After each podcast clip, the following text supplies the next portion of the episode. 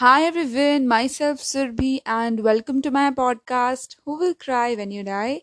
So today I'm going to read the chapter Become an Imposter by Robin Sharma. Research has shown that the way you act influences the thought you think. If you look to the ground, slouch over, and generally model yourself physically after a depressed person, you will eventually start to feel depressed. If one, on the other hand, you smile and laugh and stand upright with your head held high, you will soon find that you feel much better even though you may not have been in a great mood to begin with.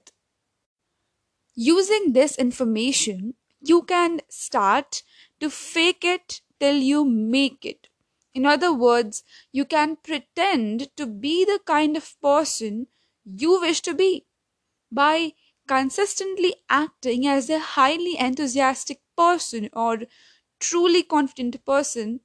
You will eventually make these personal attributes.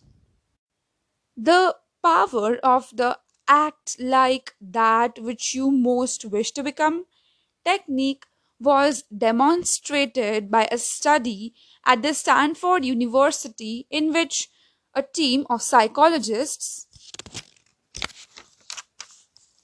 took a group of emotionally secure college students and randomly separated them into two groups with a simulated prison setting. The first group was instructed to act like prison guards, while the second group was told to take on the characteristics of inmates. The behavior of the group members was affected so dramatically by this experiment that the psychologists were forced to end it after only six days.